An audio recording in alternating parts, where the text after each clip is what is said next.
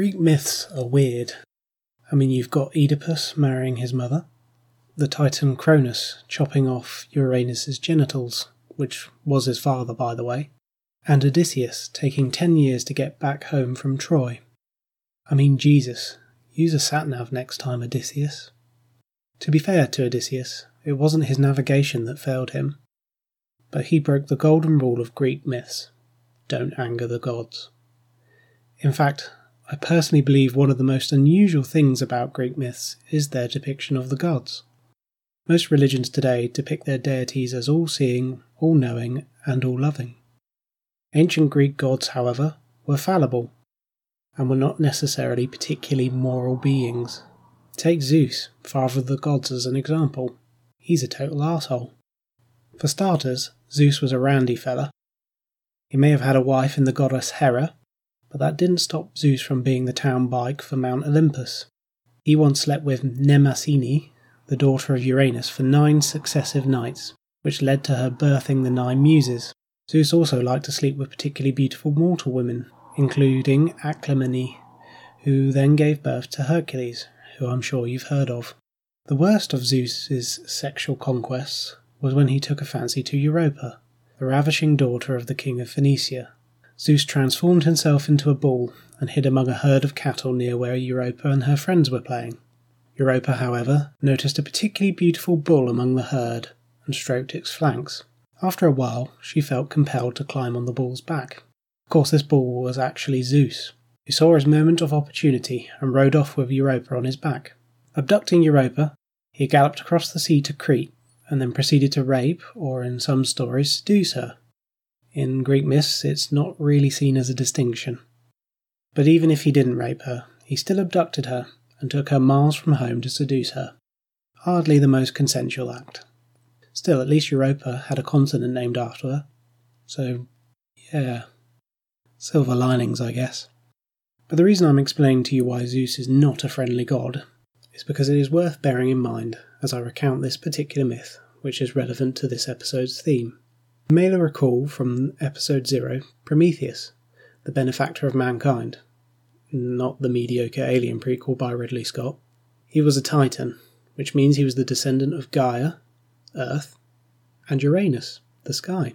You might remember he deceived Zeus at a meeting of the gods to decide the rights of man, by cutting an ox in half and wrapping the lean meat in one parcel and all the bones and fat in the other. He then tricked Zeus into picking the one full of fat and bones, which meant humans could eat the meat and sacrifice the fat and bones by burning them to the gods. Zeus, being the father of all gods, powerful, and seemingly having an ego big enough to make Donald Trump blush, wasn't going to let this slide. As punishment, Zeus decides to hide the secrets of fire from mankind. Luckily, we had Prometheus keeping an eye out for us. He took it upon himself to steal fire back from the gods for humanity. He did this by hiding the fire within a hollowed out fennel stalk. Not quite sure how, I would have thought a fennel stalk would be pretty flammable. But then again, this is a myth, so it doesn't have to make sense. Mm, to be honest, Greek myths rarely do. What I like to think is that Zeus woke up the next morning after a typical one night stand with a random goddess, stumbled out of his room, discovered that the fire had disappeared, and shouted, Prometheus! Like he was in a sitcom. However, all we know is that according to the myth, Zeus found out what had happened and devised a way to punish both humanity and Prometheus. Not that humanity had done anything, it was all Prometheus. But like I said, Zeus is a complete arsehat. So, to punish humanity, Zeus had Hephaestus, the god of fire and patron to crafting, create the first woman. So you can also throw sex as pig into the mix for Zeus. This woman was called Pandora. Zeus was a big fan of the jewellery train that made easy low effort birthday and Christmas gifts for his wife Hera. Anyway, Pandora ended up marrying Epimetheus, Prometheus's brother, even though Prometheus warned him not to. Clearly, Epimetheus was as thirsty as Zeus. Anyway, prior to marrying, Pandora was given many gifts by the gods of Mount Olympus, including a mysterious jar. Zeus knew that eventually Pandora would get too curious about the jar and open it. Sure enough, she did, and in the process, she unleashed all the miseries that plague mankind, such as violence, disease, and famine. However, there was one last thing left in the jar hope. Bit of an overreaction from Zeus, if you ask me, but there you go. If you're wondering why you've probably heard of Pandora's box rather than Pandora's jar, it's because the myth was translated by a Renaissance humanist, Erasmus, in the 16th century, and he ended up translating ancient Greek for jar as box. Prometheus was punished severely by Zeus, who nailed the Titan to a mountain in the Caucasus, where an eagle ate Prometheus's immortal liver every day. So I propose we all pay a tribute to Prometheus, because if it wasn't for his efforts against the total anus that is Zeus, we would not have fire. And well, without fire, the history of food would be very, very different.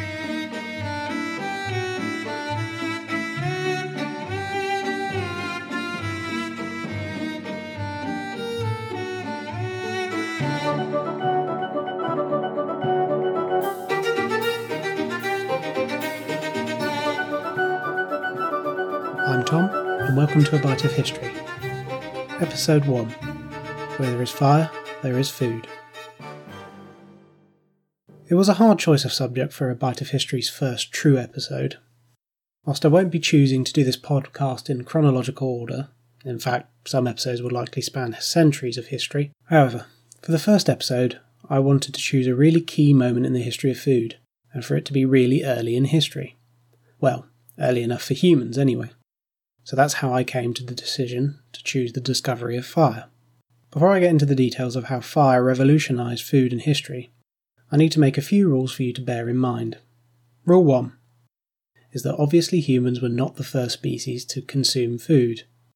The idea of consuming nutrients for energy and growth goes back right to the beginnings of the Earth. However, as it stands, humans definitely have the most interesting and complex relationship with food. Rule 2 the discovery of fire and a lot of prehistory is um, wishy washy. It's heavily theory based. We certainly know lots about prehistory based on what evidence we have of the period. It's just there's a lot of gaps, and these have to be filled in with educated guesses. There are many conflicting ideas about the importance of fire, food, and humans, which we'll go into in a bit more detail later. So for now, you need to understand that a lot of what I'm talking about in this episode is not necessarily cut and dried. Rule 3 is that there is no Rule 3. I just felt like two rules wasn't enough and didn't want to do a lame Fight Club joke. Now, I suppose our first question is when did humans discover fire and begin using it to cook? Well, that's easy. It was found by Mr. Ugg in Africa 42,056 days ago. Ah, we wish. Unfortunately, the question of when fire was discovered is not really something that can be answered in such a way. Not without a time machine, anyway.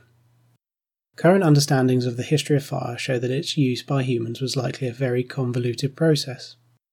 For example, what exactly do we mean when we say discovered?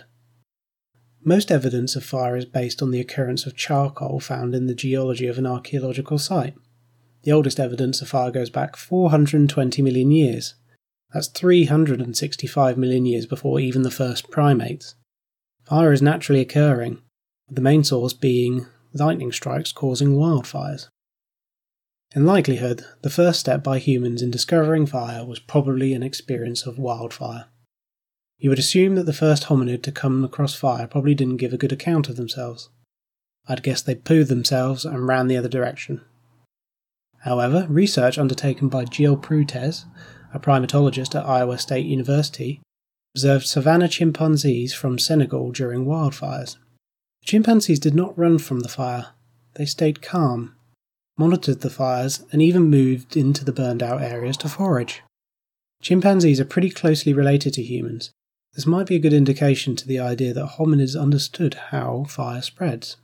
The second step would have been humans discovering that they could lengthen the time a fire lasts by using fuel. Pretty neat trick for early humans that would have scared off predators and provided light and warmth. This may have occurred as early as 1.5 million years ago in Africa. But again, finding direct evidence isn't easy, as one off samples aren't conclusive and widespread enough to prove use of fire. It isn't until 400,000 years ago where we can see the repeated use of fire at a hearth in an Israeli cave. Examples of fire in caves are particularly useful as fire doesn't occur naturally in caves, so archaeologists know that human control of fire was more definitive. Final stage of the discovery of fire involved humans actually knowing how to start a fire, and this is the most complex stage to date. Proving when humans actually started creating fire is really hard, as evidence ultimately falls to deciding based on frequency of fires how likely it was the fire was man made. For example, it was previously thought that humans gained control of fire 250,000 years ago. However, a couple of archaeological cave sites in the southwestern region of France suggest this isn't the case. Dating back to the Paleolithic era, that's 2.58 million years ago to about 11,700 years ago, a very small period of time, I know, these caves in France were used by Neanderthals between 100,000 and 40,000 years ago. Now, there is a lot of evidence of fire being used deeper down in the geology of the caves, around 100,000 years ago, during a particularly warm period of the Paleolithic. However, the caves continued to be used by the Neanderthals for around 70,000 to 40,000 years ago, during a colder climate. Yet there's less evidence of fire, which is strange because you would assume fire would be more useful during a cold period. Why would the Neanderthals in this period stop using fire?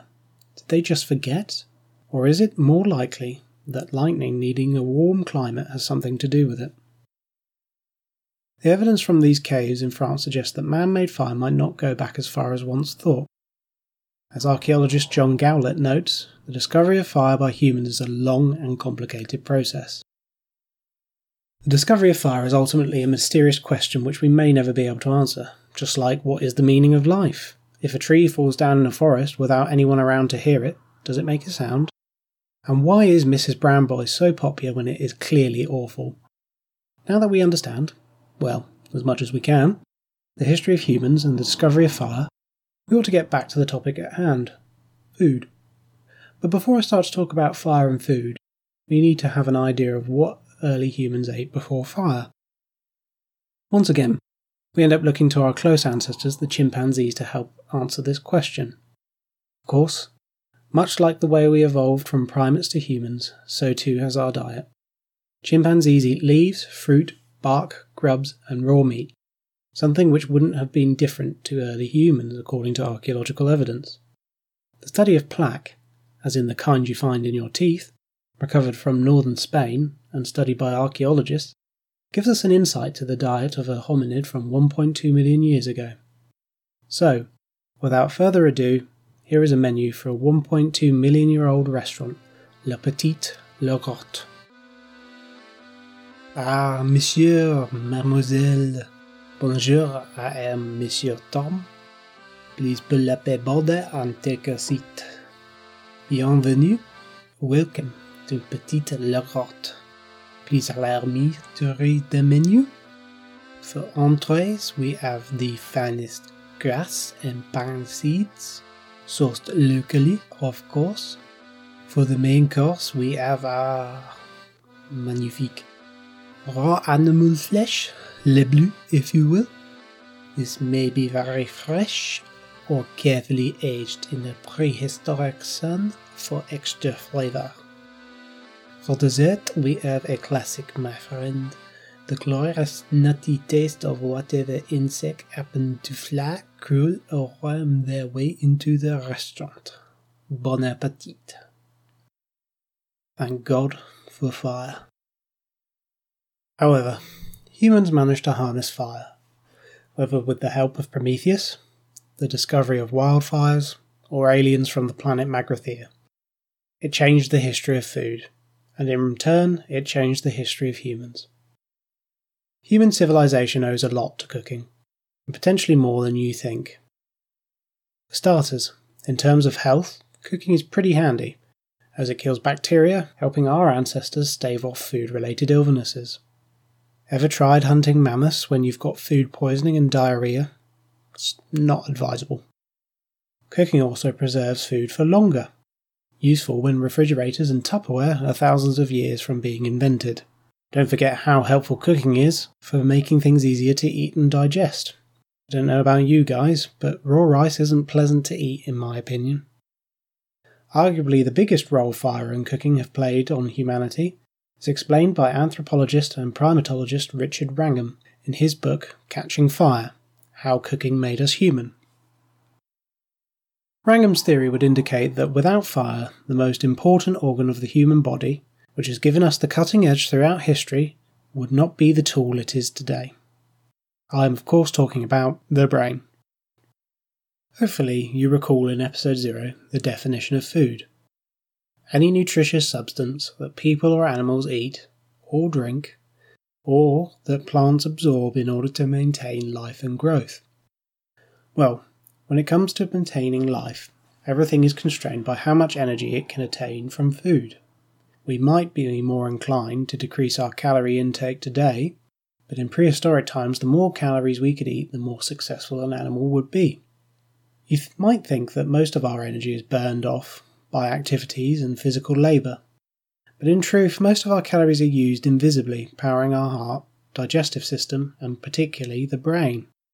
In fact, when the body is resting, 20 to 25% of the body's energy is used by the brain.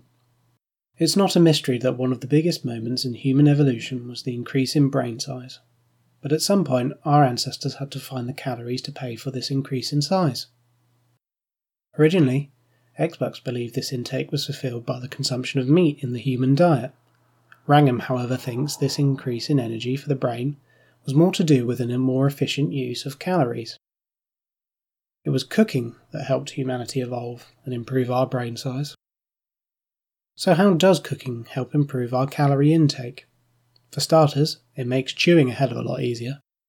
I'm sure plenty of you out there have tried steak when it's rare, and you have to admit it's harder to eat compared to the more well done version, even if the flavour is nicer. And it's the same for, say, carrots, for example. Carrots have a crunch to them raw, but roast them and they soften considerably. Providing energy to the human body is a complex equation. When it comes to eating, the calorie intake is reduced by the energy spent producing or finding food, as well as the time spent eating it. The longer an animal spends chewing its food, the more calories it burns in the process. A gorilla will eat 18 to 20 kilos of vegetation a day, because leaves, stems, and herbs have low energy value. And a gorilla will spend most of their day eating, which in turn spends a lot of calories on the process of chewing. If Wrangham's right, the gorilla will never evolve larger brains unless they find a more efficient way of consuming food. But fire not only reduces the energy spent eating, but also helps the body digest food more efficiently than when food is raw. Cooking meat breaks down collagen, that's the connective tissues, and cooking plants softens the cell wall, releasing more starch and fat than in raw food. This means that the act of eating and digesting cooked food is a far better trade. Cooking food with fire would have given our ancestors far more time to expend energy on other activities than eating. Chewing on raw grizzly meat isn't a particularly intellectual pursuit, for example. Wrangham's theory is convincing if you ask me. It just makes sense. In order for our brains to increase in size, humans have to, at some point, have improved their energy sources to fuel the growth. Despite the quite logical rationale behind the theory, there are a couple of arguments against Wrangham. If we take Wrangham's view on cooking, then it has played a crucial part in the evolution of humanity. But detractors would argue that a change in diet, as a result, has devolved humans. You may have heard of a raw food diet. It is a particularly famous diet that theorises that we should eat food that our prehistoric ancestors would have eaten before we learnt to cook. Raw foodists believe by heating food over 4 degrees Celsius that natural enzymes are destroyed, which helps us digest foods. You can sort of see the thinking behind this diet. A raw food diet seems more natural, as it was the diet of humans prior to the discovery of fire. But unfortunately, the diet ignores thousands of years of evolution and most scientific advice. But, for most people who follow raw food diets, lose a lot of weight, which is why it's a particularly popular diet in the first place. However, experts believe our bodies have evolved to no longer live on raw foods alone, and believe that about after six months, a healthy person could starve to death following a raw food diet. As such, I don't see raw food diets as an effective argument against the idea that fire and cooking have helped evolve humans. With raw food diets having advocates such as Gwyneth Paltrow, you know it's going to be about as scientifically sound as waving your genitalia through the tiger enclosure at the zoo. A far more problematic issue for Wrangham's theory is something we've already been over. When exactly did humans start using fire to regularly to cook? In order for evolution to work its magic, it needs to have plenty of time. More than 250,000 years or so that current evidence suggests, at best. Ideally, we need to see evidence of fire being used around 1.8 million years ago, as that's when the first Homo erectus appeared. They're the first human looking hominids, by the way.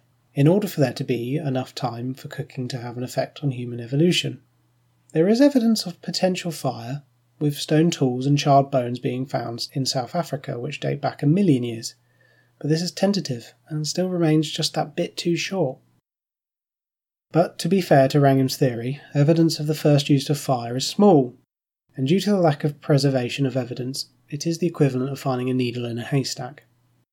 Perhaps further excavations in the future may back his theory up.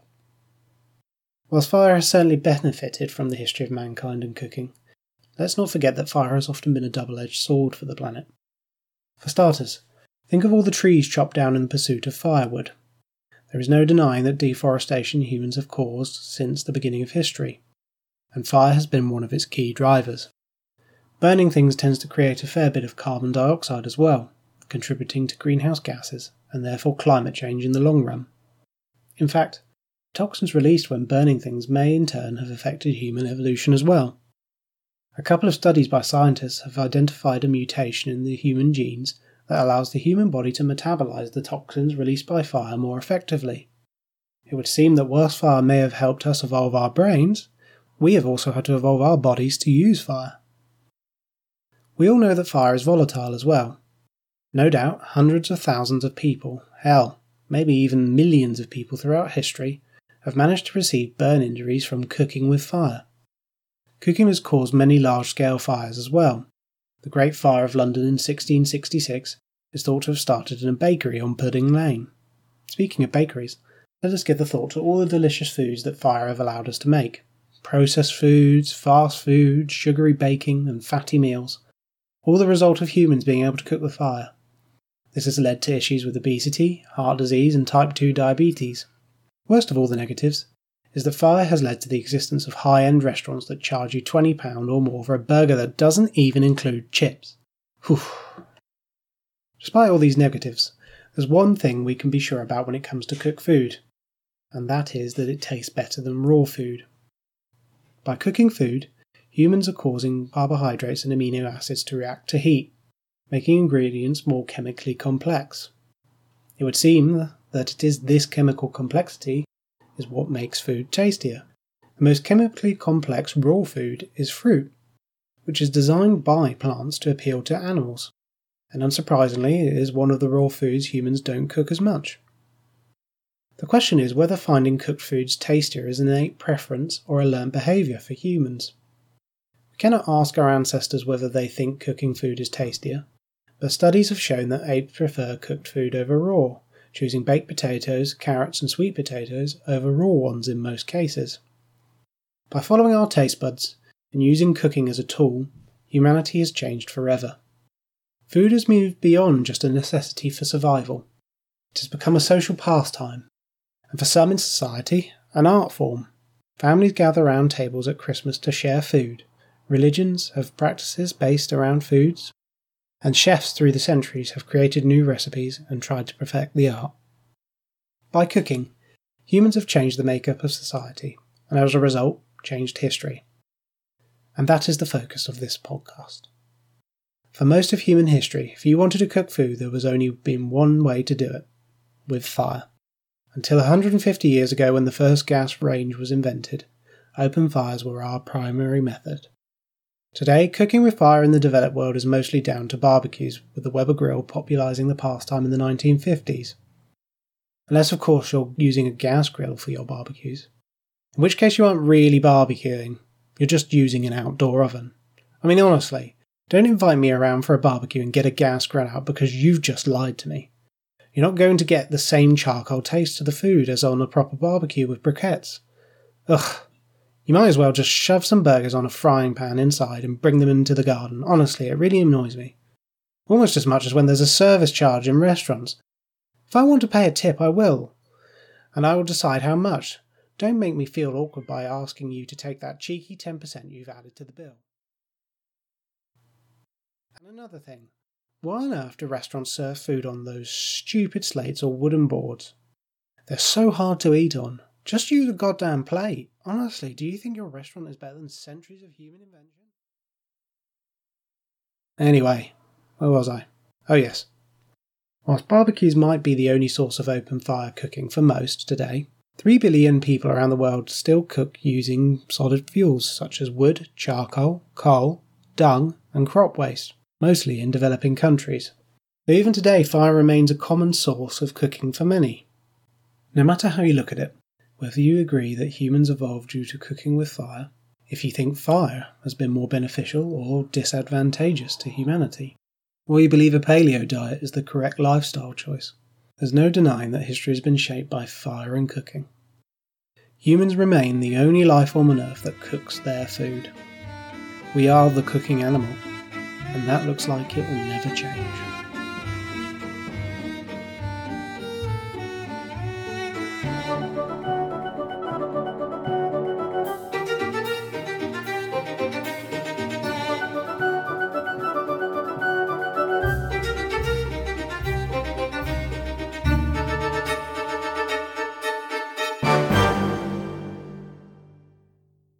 Get me started on restaurants that use French words like jus and creme anglaise. Just say sauce slash juice and custard for Christ's sake. Doesn't make you look posh, it makes you look pretentious. Another annoying restaurant trend is that sharing concept. Ugh. If I wanted tapas or mezza, I would have gone to a Spanish or Greek restaurant. I don't want to share a bunch of small, expensive, scattered dishes from around the table. What's wrong with just sitting down and just eating one dish? That way you'll know you won't be hungry because someone's ordered a sharing dish you don't like.